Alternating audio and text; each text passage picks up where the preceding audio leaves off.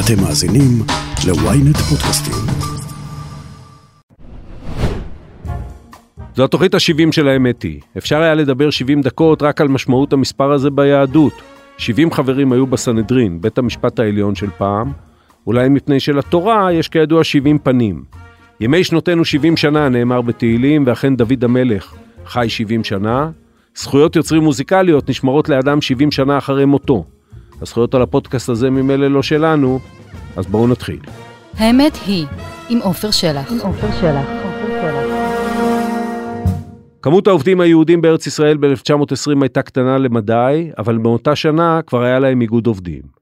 מיומה הראשון, ההסתדרות הכללית של העובדים בארץ ישראל הייתה הרבה יותר מאשר איגוד עובדים.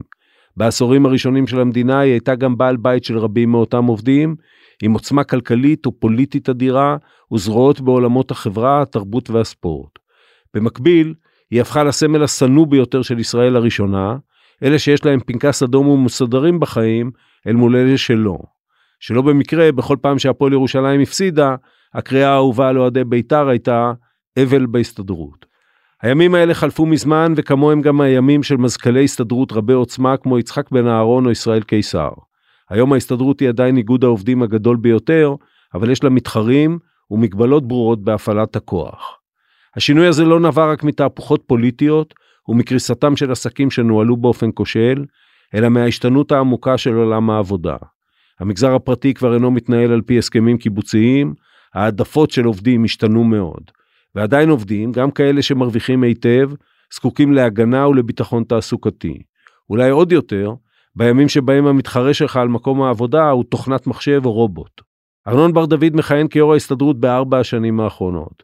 כרבים מקודמיו, הוא גדל בוועדי העובדים ובמנגנון של ההסתדרות, וחווה על בשרו את השינויים העמוקים שעבר הארגון בעשורים האחרונים.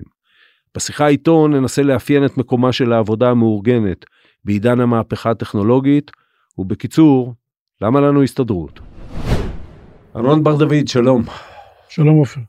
כמה אנשים יש אה, רשומים היום כחברי הסתדרות? כ-800 אלף. שמעתי, ב... אה, קודם ת, תאפיין לי אותם, כמה מזה זה נגיד אה, ארגוני עובדים או מייצגים מקומות עבודה יותר אה, גדולים? אתה יכול אה, לעשות איזה חתך? כ-500 אלף הם אה, מאפיינים באמת מקומות עבודה גדולים, ו-200 אלף זה יותר אה, מקומות עבודה, או לא מקומות עבודה, זה עובדים שעובדים בבניין ובשמירה ובמקומות עבודה, שחלקם אפילו בלי ועדים, אבל הם חברי הסתדרות בצווי הרחבה ענפיים. עכשיו, כשאתה אומר גדול, למה אתה מתכוון? זאת אומרת... אה, שיש להם ועדים ושהם מוסדרים מבחינת העבודה שלהם. אבל מקום, להבנתי, כל מקום עבודה יכול אה, להתאגד, יכול שיהיה לו ועד, נכון? עם שליש מהעובדים אה, מוכנים, יש איזה חקיקה כזאת? נכון. אז מדובר גם על מקומות עבודה שיש בהם, אני יודע, 100, 150 עובדים, גם uh, מגיעים להסתדרות? בהחלט, זה יכול להיות. עכשיו, שמעתי שאני הקשבתי ב, כדי להתכונן לפה, שמעתי בכל מיני מקומות נקבת בזה שהיית רוצה שיהיו מיליון. כן, אני שמתי כרגע יעד כן. עד הבחירות הבאות להסתדרות, שערכו ב-2027 מן הסתם, שנגיע למיליון חברים, אני חושב שזה בכוח שלנו. איך זה, מאיפה? זה גם כולל גמלאים פה, צריך לזכור. אוקיי. שהמספר הזה גם כולל גמלאים, ואנחנו יכולים להגיע מבחינת הפוטנציאל שלנו ל-100 אלף גמלאים, כרגע אנחנו בסביבות 50-60 אלף גמלאים, והגמלאים מחפשים להם את הבית, והם מוצאים בית מצוין בהסתדרות. שמה אתם אה, מעניקים לגמלאים? אנחנו נותנים אה, שירותים לגמלאים, אה, גם, של, גם שירותי תרבות ורווחה, וקצת מפעילים אותם ומוציאים אותם לטיולים. זאת אומרת, לנו... לאו דווקא דברים שקשורים לזכויותיו של אה, הגמלאי, אלא יותר... בעיקר, ל... כן. כן. זכויות הגמלאי זה עשרות הגמלאים יחד איתי, אבל זה דברים שהם באים גם בכמה שנים בחקיקות, או בכל מיני צווים כאלה, אבל ביום יום הגמלאי יכול לבוא למועדון, מועדון גמלאים שפתחנו לו בהסתדרות, אם זה באילת, אם זה כרמיאל, ו... ולשחק, לשמוע הרצאות, ואני רואה את זה וזה משהו מחמם את הלב אופן.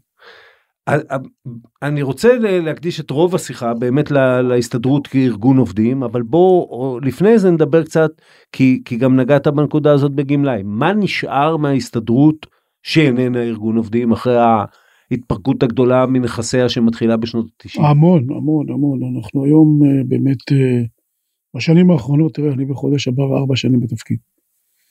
ואחת התפיסות עולם שלי שההסתדרות צריכה לתת לחבריה מוצרים נוספים מעבר לחברות באיגוד המקצועי, וזה מה שאנחנו עושים. יש לנו מועדוני לקוחות, יש לנו מועדוני, מועדוני תרבות, יש לנו את פרנד שפתחנו, יש לנו אה, עובדים בריא שעוסק בספורט, שעוסק בספורט, וזה דברים שהעובדים אה, מאוד מרוצים מהם. בסקרי שביעות רצון שאנחנו עושים, העובדים אה, באמת מקבלים מאיתנו שירותים, אז אני לא חוזר למה שהיה פעם לפני 50-60 שנה, אבל אני כן חושב שאנחנו נותנים מעטפת הרבה יותר רחבה היום לעובדים בגין החברות שלו, בגין דמי החבר שלו, הוא מקבל היום שירותים, סל שירותים אדיר. אוקיי, okay, אבל זה עדיין, זה עדיין במסגרת, אה, כמו שאתה אומר, סל השירותים ש, שאתה נותן לו, זה לא ההסתדרות, לא כבעל בית ולא כמחזיק נכסים. ממש לא. ו- ולא רוצה להיות. ולא רוצה להיות, למרות שפעם מישהו אמר... למה לא? אני לא חושב שהסתדרות צריכה להיות בעל בית, או, או לרכוש חברות ולנהל אותן, ואני חושב שזה לא, לא מתאים. למשל מישהו שמגה היו בצרות אמר אצלנו בהנהגה בוא שהסתדרות תרכוש את מגה. אז נגיד שזה ביכולות שלנו למרות שזה לא. אמרתי שאני לא חושב שאנחנו יכולים להיות בעלים של קונגלומורט כזה גדול ולחזור לימים העליזים שלפני 50 שנה. אני לא חושב שבזה ההסתדרות צריכה להתעסק. היא צריכה להתעסק במה שהיא טובה. מה שהיא טובה זה לייצג את העובדים להגן עליהם לשמור עליהם יש פה מספיק צרות במדינה הזאת שמחפשים אה, לפגוע בעובדים ואם לא הייתה הסתדרות עופר שתדע שהוא מפרקים את העובדים כבר 20 פעם. על, על זה על זה כאמור נדבר בהרחבה אני רוצה לחזור יש בעולם אני מניח שאתה מכיר אה, ארגוני עובדים בעולם יש בעולם עדיין מודלים של ארגוני עובדים שהם גם אה, בעלי בעלי בתים גדולים חברות אולי חברות שעובדים קנו אותם והפכו אותם לסוג של קולקטיב. זה מתקיים בעולם המערבי? לא במרבית העולם המערבי זה לא קיים. זה גם לא היה קיים אגב בעבר.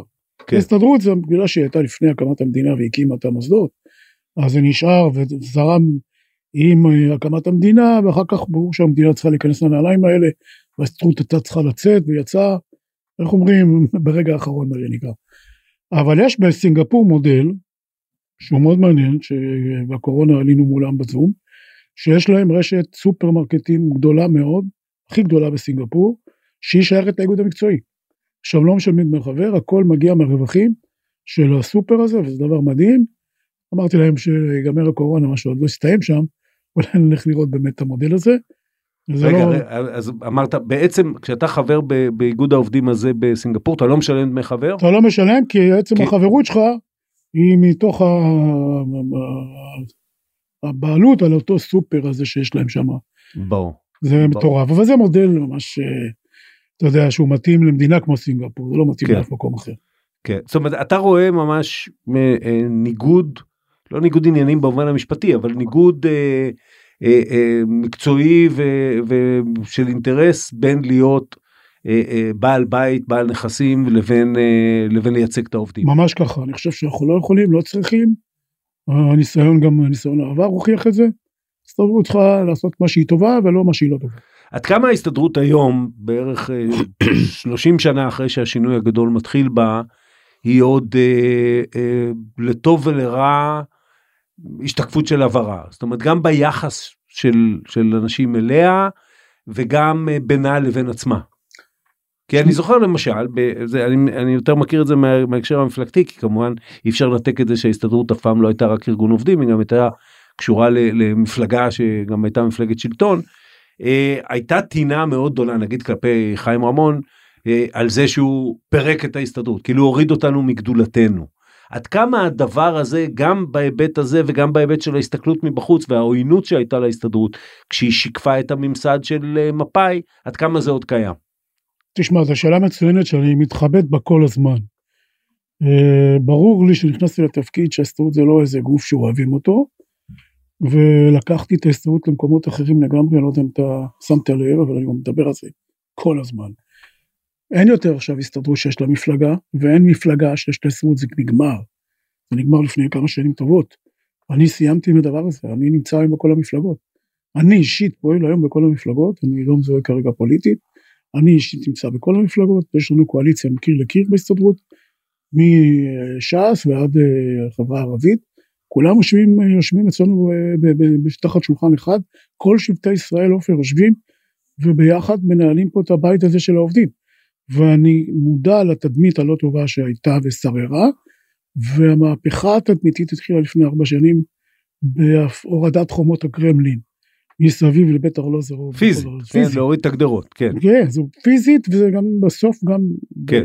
בסוף זה לא רק פיזי, כי בסוף הבית הזה נפתח לציבור והבית הזה הוא הרבה יותר יפה ממה שהוא נראה אה, עם החומות, ואנחנו היום באמת, אה, אני חושב שאנחנו מקום שבו כולם נושאים אליהם, את, אה, גם היום, האנשים נושאים את עיניהם אל, אל ההסתדרות, אל מה שיוצא מההסתדרות, מה שההסתדרות מקרינה, והיא מקרינה היום אחריות ומנהיגות ושותפות ולנהל את המשק, והיא לא גורם שמפרק, אלא גורם שבונה, ואני חושב שהצלחנו למצב את עצמנו מחדש, וזאת המהפכה הכי גדולה שעשיתי בתפקיד בארבע שנים האחרונות. אוקיי, okay, עכשיו בוא, בוא נתחיל לדבר על, על, ארגון, על ארגון עובדים בכלל. קודם כל, יש אמירה, וגם אתה התייחסת אליה, שמעתי ב, בכל מיני מקומות, שאומרת אה, אה, ארגוני העובדים זה זה לא שזה עולם ישן ב, ב, בכלל אבל הם כאילו עובדים עם העולם הישן בראש ובראשונה לא מגיעים למגזר ההייטק לכלכלה החדשה לצורך העניין קודם כל עובדתית זה נכון. זה נכון בחלקו הגדול לא במלא כי יש לנו כמה חברות ההייטק שנמצאות אצלנו קח בחשבון שלמשל כל חברה הייטק במובן של ההייטק חלק קטן ממנו נמצא אצלנו. אבל חברות ביטוח למשל, כן, שלא היו בהסתדרות עשרות שנים, מתקופת הסנה, חזרו להסתדרות, הסכמים קיבוציים, חברות ממשיכות להרוויח, זאת אומרת ההסתדרות החדשה שאני מוביל, מוכיחה שאפשר עם הסכם קיבוצי, עם ועדים, לעשות ביזנס, לטפל בעובדים ולהרוויח כסף. כשהם חזרו אליכם או הגיעו אליכם חברות הביטוח האלה, זה היה ביוזמה של מי? ביוזמה של העובדים. אנחנו כמובן תדלקנו את זה. כן. אנחנו כמובן אה, אה, דחפנו, אבל העובדים באו. להבנתך, הם ועדים מאוד טובים. על איזה שנים ארנון, על איזה שנים אנחנו מדברים? מדבר איתך לפני שמונה עד אה, תשע שנים, זה היה גל ההתאבדות הגדול. ולהבנתך ממה זה שנולד אחרי פלאפון. כן. יש לנו היום אה, הרבה ועדים שנולדו אחרי הגל הזה. זה גל גדול שבא, היום הגלים יותר קטנים. והוועדים האלה ועדים מצוינים. הוא גם נולד אחרי, אתה מייחס את זה למשבר הכלכלי של נגיד לא, אני מייחס 2008? לא. זאת אומרת, האם, האם האמירה שהעובדים, ב, ב, נקרא לזה ב, בעולם החדש, בטח העולם של הסטארט-אפים וההייטק, רואים לפניהם, אה, מרגישים, קודם כל כמובן מגייסים אותם בגיל צעיר, במשכורות גבוהות, והם רואים כאילו עולם שהוא כולו ורוד, ואחר כך הם מגלים שגם צריך ביטחון בעולם, וגם צריך יציבות. אני תכף אתייחס לזה, כן. אני קודם כל רוצה להגיד כן. לך, שהגל הקודם, הגדול הזה שדיברתי עליו, זה גל שהתחיל בגלל קפיטליזם חזירי ושכר חזירי שהמנכ"לים לקחו, אתה זוכר? כן. את השבעה שמונה מיליון שקלים שכל מנכ"ל לקח, ועדיין לוקח לפעמים. והעובד שלו הוא לא אומר לו בוקר טוב. שאלתי פעם איזשהו אה, חבר ועד באיזשהו חברה כזאת של השקעות. אני אומר, תגיד לי מה, מה אתם עובדים לפי אה, בונוסים, אתם לא למה עבודה רגיל, מה, מה למה באתם להסתדרות? אומר לי, ארנון, המנהלים שלנו לא אומרים לנו בוקר טוב, מהרגע שהתאגדנו והקמנו ועד, עוד אין לנו הסכם. כן. פתאום במסדרון המנהל אומר לי בוקר טוב. כלומר באיזשהו מקום, אותו מנהל, אותו מנכ"ל של אותה חברת פיתוח או אותה חברת הייטק אה, כזאת או אחרת, שלא רואה את העובדים שלו, בסוף קיבל אותם מאוגדים, הוא צריך לדבר איתם. לכן הגל הזה הוא היה גל ענק, חזק, עם אנשים טובים, וזה מאוד מאוד חיזק את ההסתדרות, עשו תנועה קדימה, אנחנו נגיע למיליון חברים בעוד 4-5 שנים. האם אה, בהמשך לעיסוק בהייטק, הרי ההייטק גם אה, מבשיל, ואם אנחנו מסתכלים, אז האינטרנט אה, פורצת לחיינו איפשהו באמצע שנות 90, יש נפילות כאלה ואחרות, אבל בסך הכל זה הולך ונהיה באמת אולי לא עדיין עד היום פחות מעשרה אחוז מהעובדים בישראל, אבל חלק כמובן הולך וגובר של התודעה. ויכול להיות, אני שואל, האם הדור הזה שגם מבשיל, ופתאום מגלה שבגיל 40 פלוס הוא כבר אה, לא מבוקש גם בתוך ההייטק, פתאום מבין שצריך גם הגנה של עבודה מאורגנת? שאלה, זה, זה מה שאמרת עכשיו, זה מאוד נכון, כי כרגע כולם מסונברים מהכסף ומהתנאים ומההתחלה של כל הדבר הזה, והגנה וכל המשמעות של הסתדרות וועדים לא מדבר עליהם, זה אגב תופעה כלל עולמית, זה לא רק בישראל. כל הענף הזה הוא לא מאוגד, כן. בארצות הברית. אני מניח שבסוף, מתישהו, שעובדים גם, כמו שאמרת, קצת יתפגרו. וגם התנאים יהיו קצת פחות טובים, כי אתה יודע, העולם שזה לא רק עליות, יש גם ירידות. ויכול להיות שמתישהו שיהיו משברים, אז אנחנו נראה אותם פתאום שהם רוצים שמישהו ישמור עליהם, מישהו יגן עליהם, זה, זה דבר שאני רואה אותו. בוא, אנחנו רוצים שהקטר הזה ימשיך לנוע, אבל בסוף, אה, בסוף אה, העובדים אה, יצטרכו את ההגנה הזאת, ויכול להיות שנראה בעוד עשר שנים גל של ועדים בכל העולם כולו, שמחפש את ההגנה של האיגודים המקצועיים בכל העולם. שוב, גם, גם באמת אם אתה יכול להשתמש גם מהניסיון שלך בעולם, מה בעצם אתה הכוח של ההסתדרות אם אני וצלח לי תקן אותי אם אני טועה הכוח של ההסתדרות הוא שהיא מגייסת בעצם כשיש אה, סכסוך עבודה במקום אחד אם אתה אה, חבר בהסתדרות אז כאילו יש לך סכסוך עבודה עם כולם. אז בסדר חלפו הימים שהשביתו את המשק על נמל או על אה, משהו כזה אבל ה, ה, ה, יש לך פטיש מספיק גדול כדי להניח על השולחן גם מול חברה ספציפית וגם מול המשק בכלל. האם השפה הזאת בכלל מדברת ל, ל, לעולם העבודה החדש? תשמע, עולם העבודה החדש זה, זה דבר uh, עצום, אבל uh, במובן שאתה מתייחס אליו כרגע, היחסים שלנו עם החברות ועם המעסיקים יחסים מצוינים. אני חושב שאני uh, עשיתי את השינוי DNA בכך שהבאתי את השיח והבאתי את האחריות ואת הממלכתיות לתוך מקומות העבודה, והשפיטות האלה שדיברת עליהן כבר כמעט לא קיימות היום. ואני חושב שזה דבר שהוא חשוב מאוד, כי השיח הוא חשוב, ואם אנחנו רוצים שחברות יצליחו, ועובדים מבינים את זה. אם רוצים לדאוג לשכר יותר גבוה, לתנאים יותר טובים, אז ממה תבקש? מחברה שמפסידה כסף? חברה שלא מרוויחה? להפך, האינטרס, זהות האינטרסים של העובדים, יחד עם בעלי החברות והמעסיקים, צריך להיות זהה כדי שהמקום יצליח. אבל מה אתה נותן לי כ- כמנהל או כבעל בית אה, אה, מה אתה נותן לי את עצם העובדה שאם סגרתי איתך או עם הוועד סגרתי עם כולם. כן. אני הרי מעדיף באופן בסיסי לעבוד מול כל אחד בנפרד אני אומר לעצמי ממש לא, לא. אה, שונות בתפוקה אתה של לא, העובדים. אתה לא רוצה את זה, תאמין לי שאתה לא רוצה. אתה לפעמים, זה בדיוק הגישה, הבדלי הגישות. כן. יש הרבה מנהלים, טוב להם הסכם קיבוצי. אתה תתחיל לעבוד פה עם כל אחד, וזה, כל, אתה כל היום תתעסק עם זה, יעלו לך לרגל. למה זה ככה והוא ככה והוא ככה, זה לא כולם נמצאים בעולם הזה של אה, חוזים אישיים, בוא נגיד עולם העיתונות. שאגב כשאני נכנסתי אליו היו, היו בו הסכמים קיבוציים. אני הייתי מהחוזים האישיים הראשונים בעיתון שלי. אני מכיר את זה.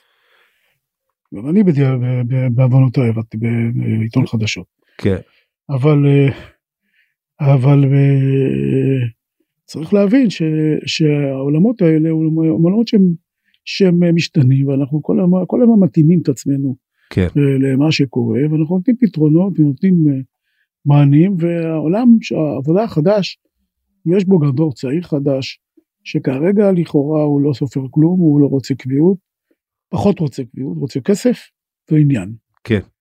וזה דבר שכרגע כל, כל, כל האיגודים המקצועיים בעולם מתמודדים עם התופעה הזאתי ותראה עופר כמה התופעות בעולמות העבודה הם כלל עולמיים זה לא בוודאי. דבר שמאפיין רק את מדינת בוודאי. ישראל.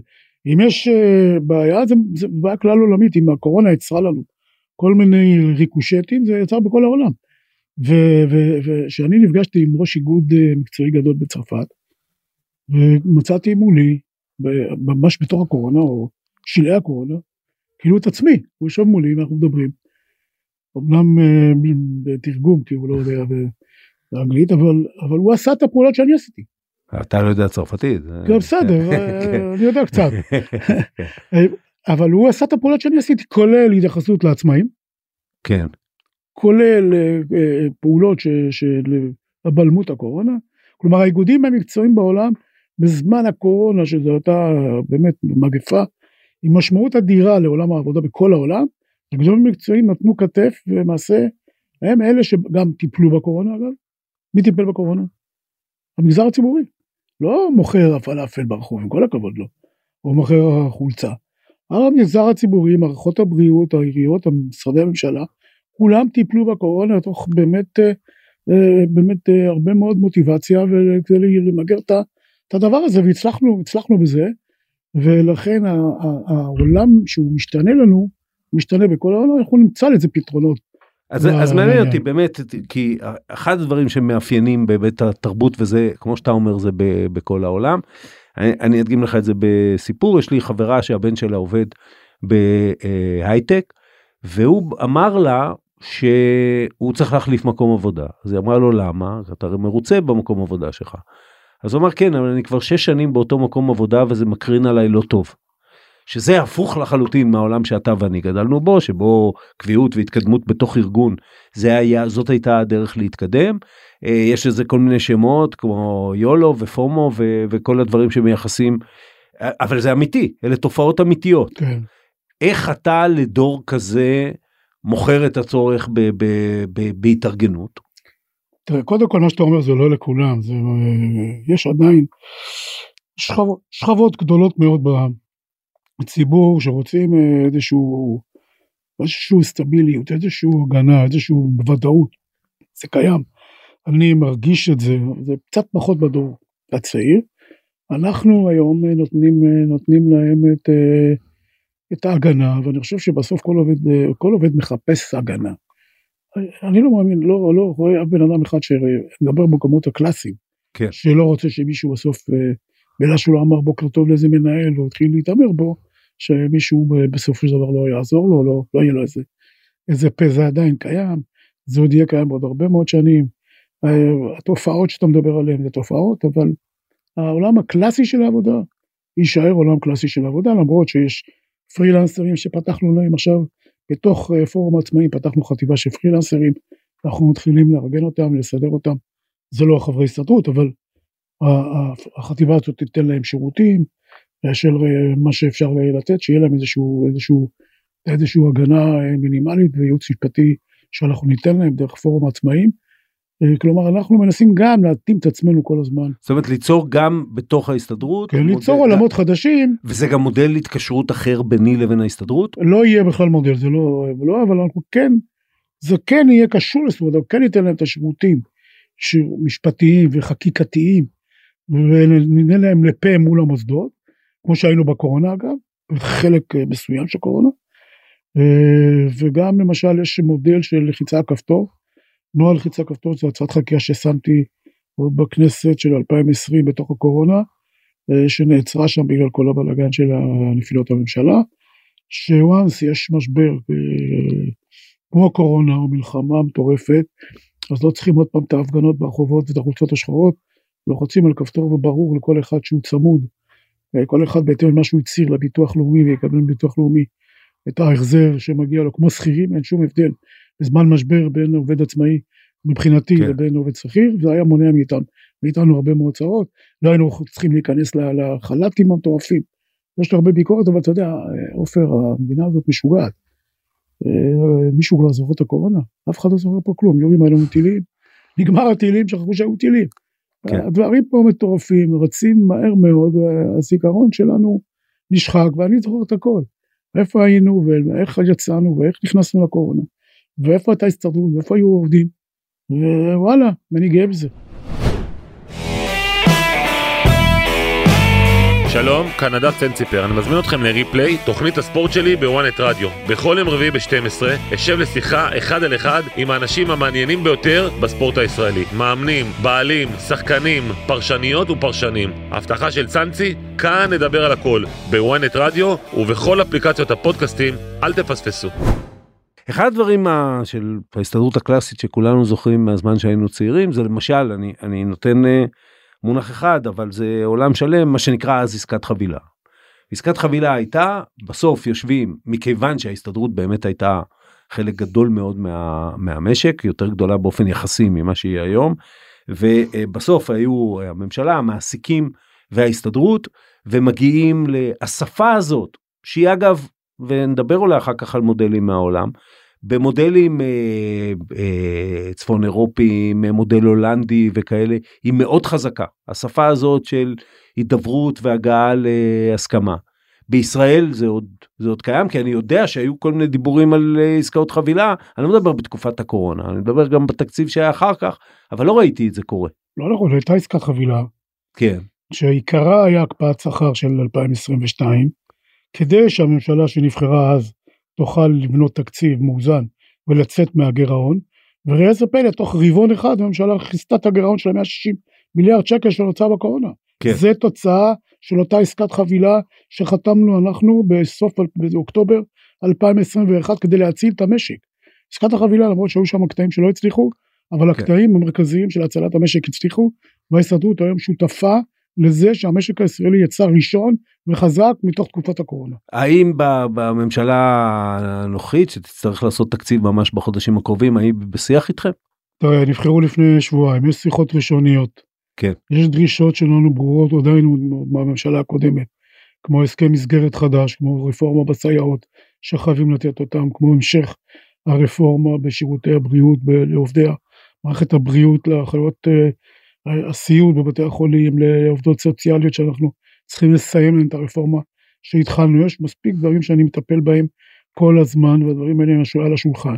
אם אני אראה שיש לי שותף לדרך, או שותפים לדרך, נוכל להתקדם. אם לא, אז אה, נ- נצטרך לחפש את הדרך כדי לאלץ אותם להיות שותפים שלנו ולתת תוספות לעובדים. אני כי אני לא רוצה להתייחס להצהרות כאלה ואחרות שנאמרו אנחנו יודעים טוב מאוד מה בין הצהרות לבין המציאות אבל בלי ספק יש בישראל אה, זרם מתחזק של מחשבה תקרא לזה ימנית אה, שמרנית במובן הכלכלי. ש... אה, ובישראל עוד אפילו אני עם איזה כוח יחסי לאפילו מין חשיבה ליברטריאנית שהיא בכלל היא רואה בממשלה ובממסד איזה רע שצריך לצמצם אותו רע יכול להיות רע הכרחי אבל רע שצריך לצמצם אותו. כן, אבל שצ- שנותנים ויש לה- פה, שנותנים קצבאות כן לחרדים, אברכים וכל אלה שלא יצרנים, אז איזה מין ליברטניות זאתי?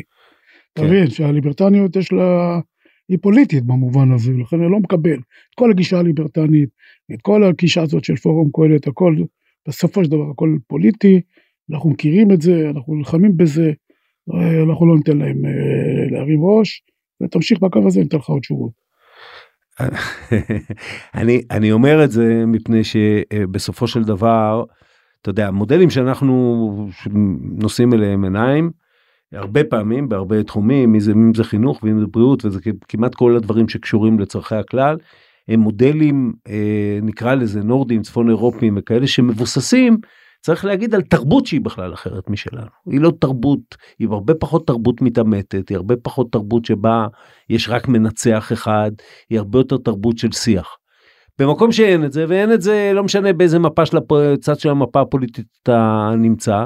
איך מקיימים באמת עולם כמו שאתה מתאר אותו שבו גם ההסתדרות היא לא מסתובבת בהכרח רק עם אה, פטיש ביד אלא קודם כל עם, עם אה, מיקרופון שבו מדברים.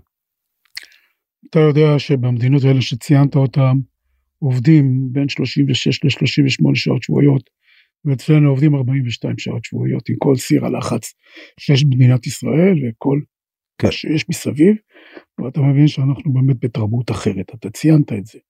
צריך פה להתחיל לחשוב על ה... מהבסיס, אני רוצה לקצר שבוע עבודה, כרגע אין עם מי לדבר. אני רוצה לייצר הסכמים, הסכמי שכר מודרניים. מה זה מודרני? נגיד, אתה יודע, שאתה שומע, הסכמי שכר מודרניים זה אומר אה, טבלות השכר, להכניס אותם לשורה אחת וכדומה, ולייצר עולם של, אה, של, אה, של תשלום פרמיות עבור ביצוע וכדומה, אז זה עולה כסף, זה כן. עולה הרבה כסף. כן. רק זה, בלי התוספות לעובדים, יכול להגיע ל-20 אחוז. אתה מכיר קצת פוליטיקה, אתה מכיר אוצר שיכול לתת 20 אחוז, רק כדי לשנות שורות ולהגיד שהוא נותן. בסוף העולמות האלה הם, הם לא מציאותיים, לפחות לא עכשיו שכולם עסוקים פה בלתת לזה ולתת להוא ולתת לזה. כן. אני חושב בסופו של דבר ש... ולא דיברנו על זה, שלמרות שאתה אומר שהשיח הוא פה בישראל הוא שיח קצת ימני כזה או אחר, עדיין אני מאמין שגם בעשייה, כרגע עשיית השלטון בליכוד, יש עדיין רוב עשייה ורוב האנשים, אני מכיר אותם היטב, הם אנשים שתומכים בקו שלי. אני, אני לא אמרתי ימני, אני אמרתי לעומתי במובן הזה שיש... לא, לא, אני גם לא אמרתי. אנחנו לך. ניגשים למשא ומתן לא בשביל... בסוף אולי נגיע להסכם, אבל קודם כל אנחנו ניגשים אליו בשביל לנצח. אה, תשמע, בסוף צריך לתת אה, תוספות, אין פה... אני ארצה תוספות, שכר לעובדים, בגלל האינפלציה ובגלל כל המחיה, בגלל שצריך כבר וזה הגיע הזמן. הם ינסו למזער את התוספת הזאתי. אני צריך רפורמה בסייעות בבתי הספר ובגני הילדים, וכבר הגעתי לסיכום בממשלה הקודמת, ואנחנו יודעים גם כמה זה עולה. והם יכול להיות שיגידו לי, שמע, זה לא בבית ספרנו. זאת אומרת, אני מוטרד כרגע מאוצר שיבוא והוא לא מכיר דור שלא ידע את יוסף, לא היה איתי בשוחות של הקורונה ושל המלחמות אה, ושל הבחירות ושל כל מה שעברנו פה בשלוש וחצי ארבע שנים האחרונות. אני מאוד מוטרד מהדבר הזה, כי בהחלט ההסתדרות בראשותי הייתה פרטנר אה, טוב, פלוס, להצלת המשק, לניהול המשק, בתקופת המשבר, ואני מצפה כרגע, כמו שאתה אומר, אם היה שיח נורמלי, היה אפשר להגיע להסכם בחיוב, גם לקדם דברים, כי כולנו רוצים לקדם דברים, גם ההסתדרות רוצה לקדם דברים, לא רק התורה, לא, והחוכמה לא נפלה רק אצלה, להפך. כן. שתדע עופר שהרבה מאוד דברים, אנחנו הרבה יותר טובים מהם. שאלה, אה, האם היית הולך פה כמחשבה, בהמשך נגיד למודלים כאלה, למודל נגיד כמו שאני, מה שנקרא flexicurity, זאת אומרת מודל שבעצם אומר יותר גמישות עם רשת ביטחון לעובד אתה חושב שצריך ללכת לדברים כאלה? אני לא יודע עכשיו כן. תתפוס אותי פה אה, אתה יודע בסוף הכל עניין של אה, כסף ובסכומים שאנחנו מדברים עליהם אין שום מקום לעשות שינוי או לעשות פה מהפכה בעולמות שאנחנו מכירים אותם. כן. יש כרגע אה, ניסיון שלי גם בעסקת החבילה לייצר קצת פלקסיביליטי וזה קיים שם. תקפו אותי כל מיני כוחות רציונים עברתי את זה גם בבחירות תקפו אותי אה, אה, הדרך שלי ניצחה בבחירות עופר. הדרך שלי, של האחריות ושל ה, של הממלכתיות ושלא למהר לשבות והדרך שלי לייצר משק יותר מתקדם ולעשות שינויים במקומות עבודה ולעשות רפורמות, הדרך הזאת ניצחה. בואו לא נפספס את זה כי זה דבר שלפעמים בסדר אנחנו עכשיו נוטים לפספס את זה. אנחנו עכשיו לא מדברים תקשורת לפעמים לא רואה את זה. על המהלכים הפנימיים בהסתדרות. לא לא זה לא קשור אני מדבר כן. כרגע אני מדבר כרגע שהדרך שלי כן. זה דרך שניצחה כי אפשר היה להניף את הדגלים הישנים, אין בעיה. כולנו יכולים להמשיך את הדגלים הישנים, וכל דבר שיפגע בדגל, אני ה... שואל, בדגל הישן בוא נצא למלחמה. אנחנו, אנחנו מסתכלים אה, פה קדימה, ואנחנו בלי ספק הולכים לעולם עבודה שבו אנשים יחליפו עבודה בדחיפות הרבה יותר גדולה, לא רק אה, אה, מקום עבודה, אלא קריירה. אה, תכף נדבר גם על אה, כל השפעת אה, כניסתן של המכונות והבינה המלאכותית וכל כל הדבר הזה לעולם הזה. האם לתפיסתך עכשיו מדבר תפיסה אנחנו עוד לא מנהלים משא ומתן לתפיסתך צריך להיות תאפיין לי את מודל ההתקשרות מודל העבודה בעולם הזה על פי תפיסת עולמך. תשמע זה מוקדם מדי אנחנו רק בתחילת תהליך של אה, דור צעיר שבאמת לא מעניין אותו, מעניין אותו דברים אחרים. אז יכול להיות שאני אה, בתוך העולמות האלה יהיה יותר, אה, של עובד מתחיל. כן. יהיה יותר גמיש ואני אציע רעיונות יותר מתקדמים. אני צריך פרטנר עופר מולי. אם יש פרטנר מולי שמדבר אני יודע לדבר. אם יש פרטנר מולי שמצהיר הצהרות מבית היוצר של פורום קהלת הליברטני, ימצא אותי נאחז במה שיש לי, אתה מבין? בסופו של דבר, שזה המציאות, אני צריך לנסות לקדם, אבל אני צריך פרטנר. שהיה לי פרטנר במשרד האוצר, ידענו להתקדם. שהיה לי שר שלא עבד מולי כמו שצריך והצהיר הצהרות מפוצצות כמו ישראל כץ, אז היו, העסק נתקע ולא התקדמנו לשום מקום איתו. ברור. אה, אה, אני אשאל אותך באמת על אה, כל מה שהמהפכה הטכנולוגית שבעיצומה אנחנו נמצאים. יש סיפור אני חושב שכבר סיפרתי אותו במסגרת הזאת סיפור יפה ומתאים לנו על אה, הנרי פורד שהולך במפעל שלו עם יו"ר ועד העובדים שלו כי בפורד היה אחד מוועדי העובדים הראשונים אי פעם. ואומר לו אתה רואה את כל הקו ייצור הזה בסוף יהיו פה מכונות. איך אומר לראש ועד העובדים שקראו לו וולטר משהו אומר וולטר איך תדע איך אה, תצליח לאגד אותם בתוך היוניון שלך. אז ראש ועד העובדים אומר לו הנרי איך תצליח לשכנע אותם לקנות את המכוניות שלך, את הרובוטים, כן? ובעצם אומר אם בני אדם לא יעבדו אז uh, גם לא יהיו צרכנים וכל העולם הקפיטליסטי הזה לא יחזיק מעמד. איך נערכים, איך נראה עולם העבודה כשאתה יודע, ב- ב- אולי גם את הפודקאסט הזה תעשה איזה בינה מלאכותית תוך איזה דקה וחצי. שמע, אני מאמין גדול בקדמה. אי אפשר לעצור את הקדמה. לא אותו יושב ראש ועד העובדים בפורט וגם לא יושב ראש ארגון העובדים של עיריית תל אביב, שזה הייתי אני ב-96, והחבר'ה שלי בתברואה לא רצו להכניס את הפחים המתהפכים לתוך המשאית, אלא רצו, רצו להמשיך עם הפחים השחורים שצריך להרים אותם ולשפוך אותם. בוא, בסוף אי אפשר לעצור את הקדמה, הקדמה נעה, ובסוף גם עולמות העבודה מתפתחים, אז בסוף אנשים עובדים. כן. אז אנשים שפעם עבדו בידיים, הם עובדים מאחורי המחשב, או מאחורי, מאחורי משהו שהוא בקרה על, על אותו רובוט בפס הייצור, ואני ראיתי את זה בעיניים שלי, במפעל של אופל בדורטמונד, שהייתי שם בשנת 90 וראיתי שם אלפי עובדים עובדים ידנית, עם מז, במסגירות ובהכל ידני, ולעומת זאת הייתי שם כעבור איזה 20 שנה, לא זוכר בדיוק, אז ראיתי שאין עובדים בכלל, הכל פסי ייצור, והעובדים נמצאים בחדרי המחשבים. ואגב, לא פחות עובדים. זה אחד הדברים כן. שמגלים, זה כן, לא... ומה עם המכרות? ומה עם תעשיית המכרות בגרמניה ובכל העולם שכבר לא קיימים, ויש שם כן. מוזיאונים ותערוכות וכדומה, אין מה לעשות, העולם אה, משתנה, ואי אפשר להחזיק אה, אה, את הקוראים, באמת המסכנים האלה שכל היום צריכים להיכנס, אז הם יעשו דברים אחרים. כלומר, בסוף העולמות הם משתנים, פועלי דפוס, פעם עיתון ידיעות אחרונות כולו היה פה, הרוב העובדים היו עובדי דפוס. כן. וכל הלילה עבדו עם הדפוס בלט, והיום הכל ממוחשב. כך שהעולמות אה, משתנים, ו- ו- ו- והעובדים בסוף מתאימים את עצמם לעולם החדש כזה או אחר, ומחפשים גם, נולדים גם מקצועות חדשים, מקצועות ישנים נסגרים, כן. ומקצועות חדשים נפתחים. זה העולם. אבל אי אפשר לשנות את זה, ומי שרוצה לעצור את זה, כי אולי זה פוגע במה, בכוח שלו באיזשהו מקום, אני לא אתן לזה יד. אני בעד קדמה.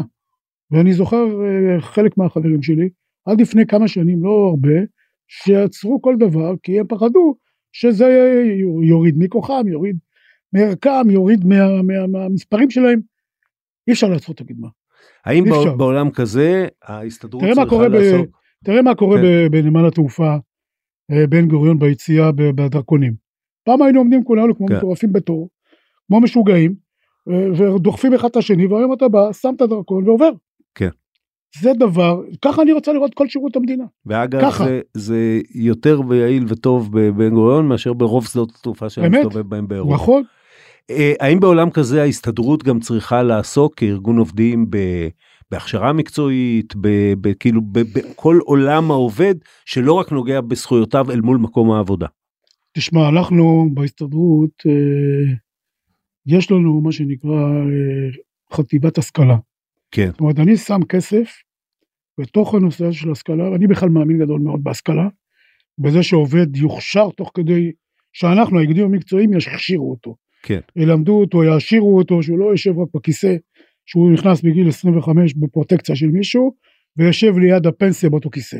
אני רוצה לראות אותו לומד, מתקדם, הולך למכרזים ופותח אוקיי, אז לעצמו. מה, מה נותנת לו אנחנו- חטיבת ההשכלה אז? אנחנו מלמדים אותו, מלמדים אותו לבגרות אם חסר לו, ומלמדים אותו לפעמים עברית ולפעמים ואנגלית ומחשוב, ודברים בסיסיים שלפעמים אין לעובדים, שהם לפעמים עולים חדשים, עובדים ברמות הנמוכות, אנחנו נותנים להם כלי עזר, שולחים אותם ללימודים אקדמיים, שולחים אותם ללימודים של קורס טכנאים, כלומר ההסתדרות נמצאת שם ואני מאמין גדול, עשיתי את זה בכל חיי, ואחד ההישגים שאני באמת גאה בהם זה שראיתי עובדים שלי בעיריית תל אביב, שהוא היה פועל בתברואה, מוכשר מאין כמוהו, שד משחד.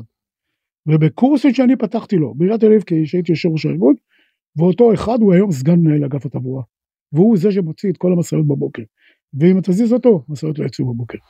אוקיי, אבל פעם אם לא היית משאיר אותו על המשאית גם לא היו מפנים את הזבל. עכשיו, ב, ב, אני, אני רוצה להרחיב את זה באמת, כי בסוף, תראה, ואנחנו גם לקראת סיום, תראה, אה, מתקיים אה, דיון אצלנו פחות, כי אנחנו תקועים בכל מיני עניינים אחרים, אבל בעולם, ואני לא, שומע ולומד על זה הרבה, מתקיים באמת דיון כלכלי מרתק על, ה, על העידן החדש.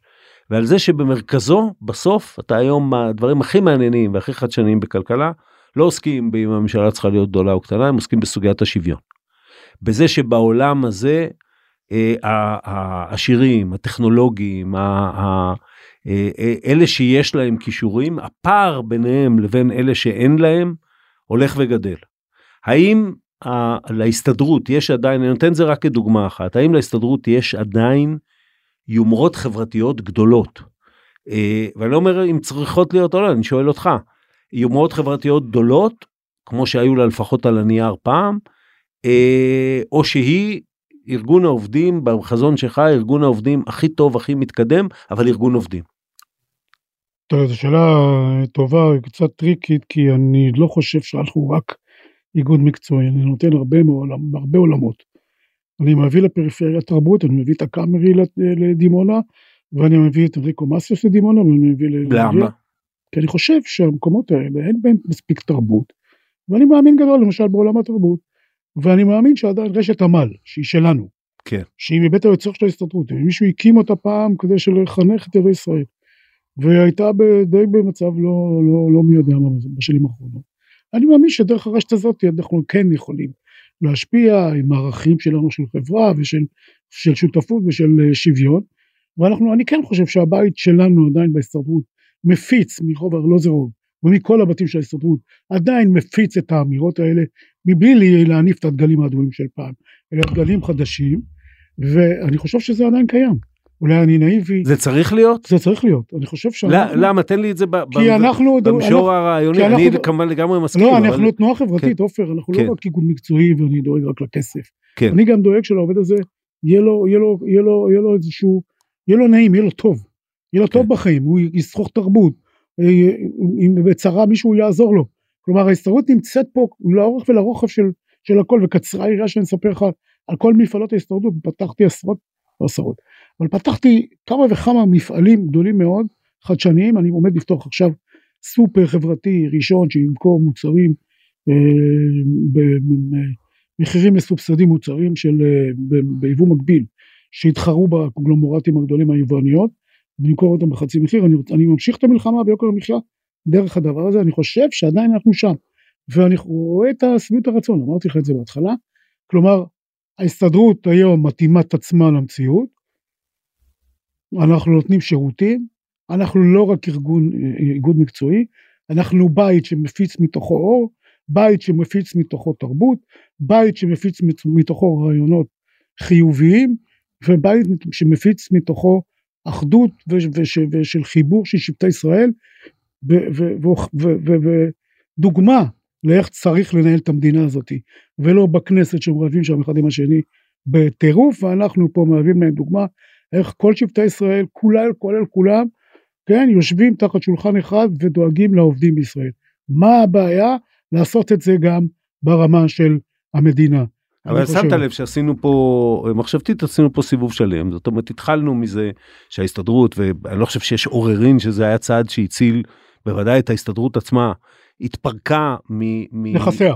לא רק מנכסים אלא גם מיומרות מסוימות שהיו לה ב- כתוצאה מה, מהדרך ההיסטורית שבה היא אמרה ועכשיו אתה אומר אני עושה סיבוב אולי לא 360 מעלות אבל 270 280 כי אני כן לוקח על עצמי אחריות חברתית שהיא לכאורה לא מתפקידו של אה, איגוד עובדים? אבל כשאני מסתכל אם מתפקידי ב- נדמה לי שבהגדרה של ההסתדרות מ-1920 כתוב לדאוג משהו לרווחתו של האדם העובד כן, ואתה אומר כן. אני דואג לו בדרכי. בדרך שלי, בדרך החדשה. כן.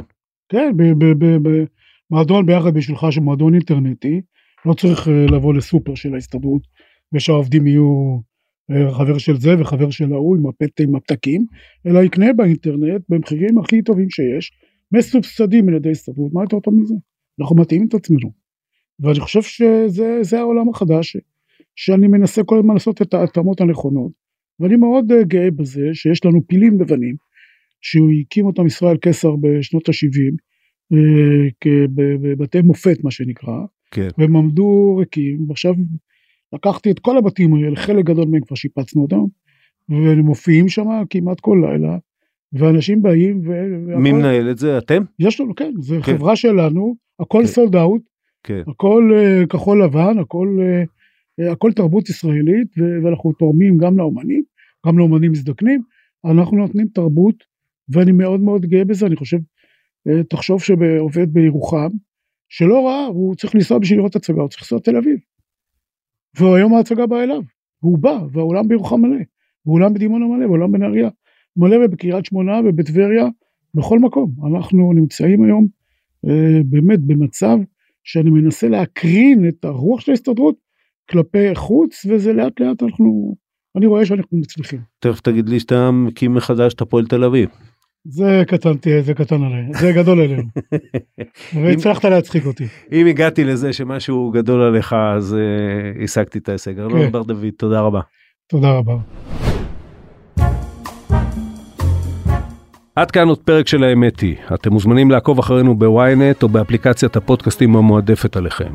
אם זה קורה באפל או בספוטיפיי, אתם מוזמנים גם לדרג אותנו. אל תתביישו לכתוב לי בקבוצת הפייסבוק פודקאסט להמונים, ואם אהבתם, לא נתנגד שתשלחו את הפרק לחברים.